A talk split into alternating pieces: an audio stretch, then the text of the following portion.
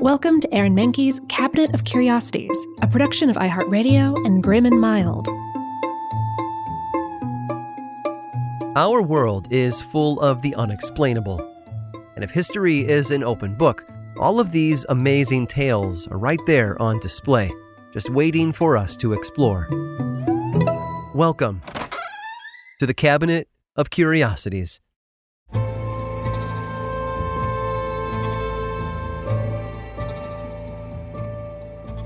Charles Joseph made cabinets, but he was a musician too. He played the serpent, a wooden instrument in the shape of a large S. But instruments were expensive in the early 1800s, and Charles Joseph decided to make one for himself. He followed the pattern of another Belgian craftsman, and soon enough had his own serpent ready for him to play. But his budding talent for crafting musical instruments wasn't the only thing he was nurturing. There was also his courtship with Marie, he met her when he turned his talent for crafting intricate mechanical devices to the service of a local factory. He made their spinning machines, and he met his future wife at the same time. After they were married, he was soon also nurturing his young son, Antoine Joseph. That was a bit of a mouthful, though, so the little boy was nicknamed Adolphe, the first of the family's 11 children, but one of just three who would grow to adulthood.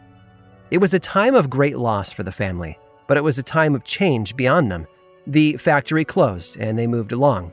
They made their way to Brussels, and that's where the family serpent business really caught on.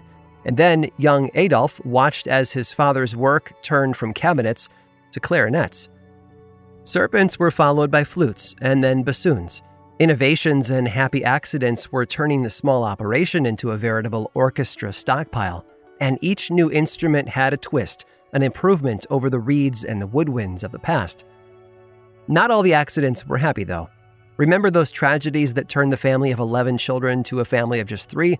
Well, Adolphe avoided a similar fate by the thinnest whisker. For instance, he once fell down three flights of stairs and landed hard on the stone floor at the bottom. They say he cracked his head. Fortunately, he was able to recover. And it was far from the last of his close calls. Once, he was burned in a gunpowder explosion. I don't know the full story there, but it doesn't sound safe. Or there's the time that a falling stone from a roof came down on his head. It left him with a scar that he would carry for the rest of his life.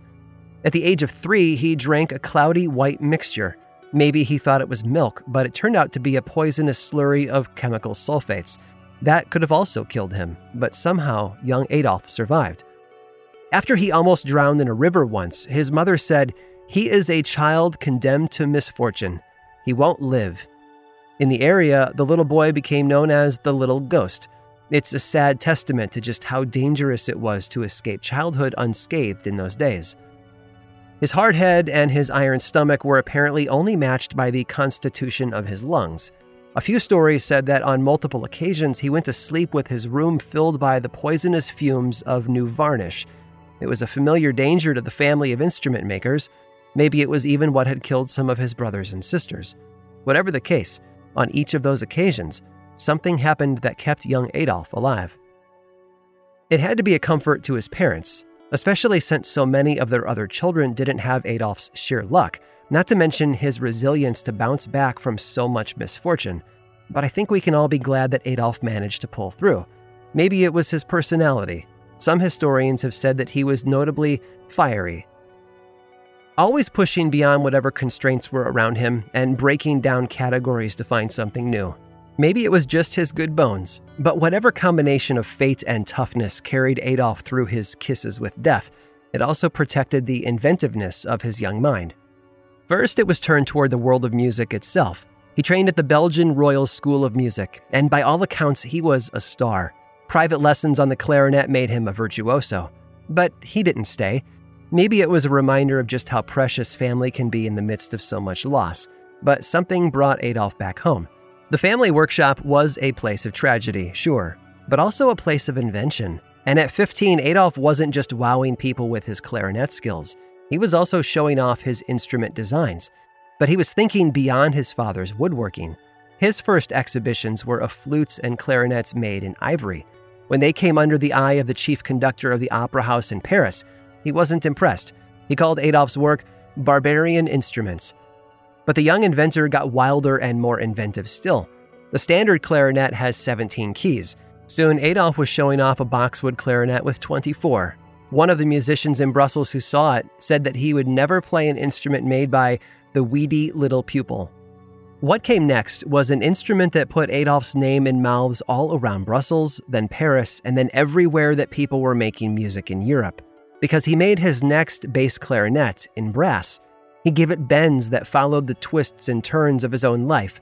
He gave it a sweet and haunting honey tone that carried all the sorrow and joy and inventiveness of his father's machines and his family's losses. And in 1841, at the Belgian Industrial Exhibition, he gave the world the testament to his creativity and the prize won from his survival. And it was the thing that would, in turn, survive him to give life to songs and sounds beyond anything he could imagine. And it would carry his name, the name of Adolphe Sax, the inventor of the new clarinet in brass, the saxophone.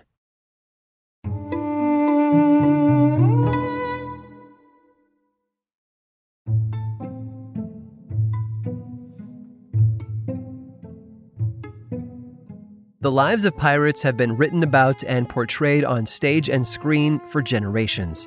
They were bandits of the sea who took what they wanted, drank heavily, and killed people just for the fun of it. Some fairy tales would have us believe they were incompetent fools, while popular novels portray them as cunning cutthroats in search of buried treasure. But no pirate on record was quite like Benjamin.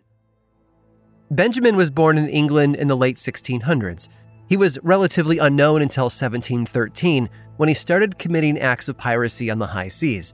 Many of his early efforts were focused on merchant ships sailing near the island of New Providence in the Bahamas, and he operated exactly as you might expect.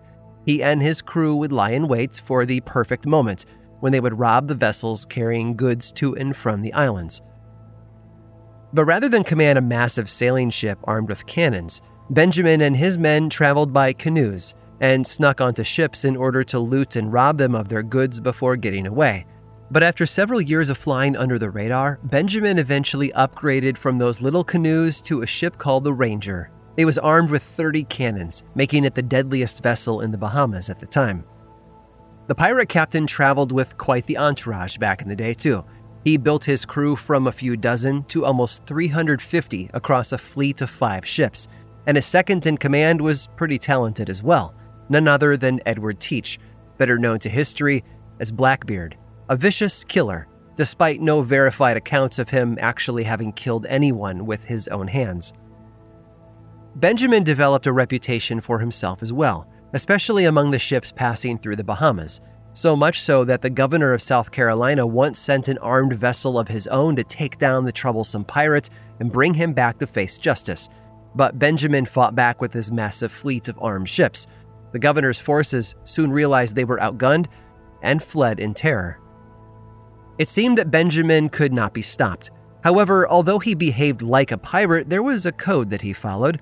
For example, he refused to attack ships of the British Empire, as he supported the country's economic policies. Instead, he only went after enemies of the crown. He also liked to drink. A lot. On one occasion, he caught a merchant ship sailing off the coast of Honduras. As he and his men stormed the decks, they corralled the unlucky crew members who didn't think that they would live to see tomorrow. Swords were drawn, men wept. By the time it was over, Benjamin, Edward Teach, and the other crew of the Ranger had relieved the merchant vessel's crew of everything they'd come for their hats. And amazingly, no one was killed. According to the tale told by one of the passengers who had witnessed the attack, Benjamin and his men had gotten so drunk the night before they'd thrown all of their hats over the sides of their ship. They had only boarded the other vessel to find replacements. Unfortunately, not everyone agreed with Benjamin's shenanigans, nor his pirate code. Growing tired of only attacking non English ships, they took a vote and ousted him as captain. With no crew of his own and a bounty on his head by various governments, Benjamin sought a pardon from King George I, who granted it on one condition the hunted now had to become the hunter. The one time pirate was given a new mission and a new purpose in life to take down other pirates for the British crown, especially his former crewmates. He even went after his old partner, the legendary Blackbeard. Benjamin Hornigold hunted pirates for almost two years until his new ship was destroyed in a hurricane. The ship, the captain, and all its crew were tragically lost at sea. Hats and all. I hope you've enjoyed today's guided tour of the Cabinet of Curiosities. Subscribe for free on Apple Podcasts or learn more about the show by visiting curiositiespodcast.com. This show was created by me, Aaron Mahnke, in partnership with How Stuff Works. I make another award winning show called Lore, which is a podcast, book series, and television show.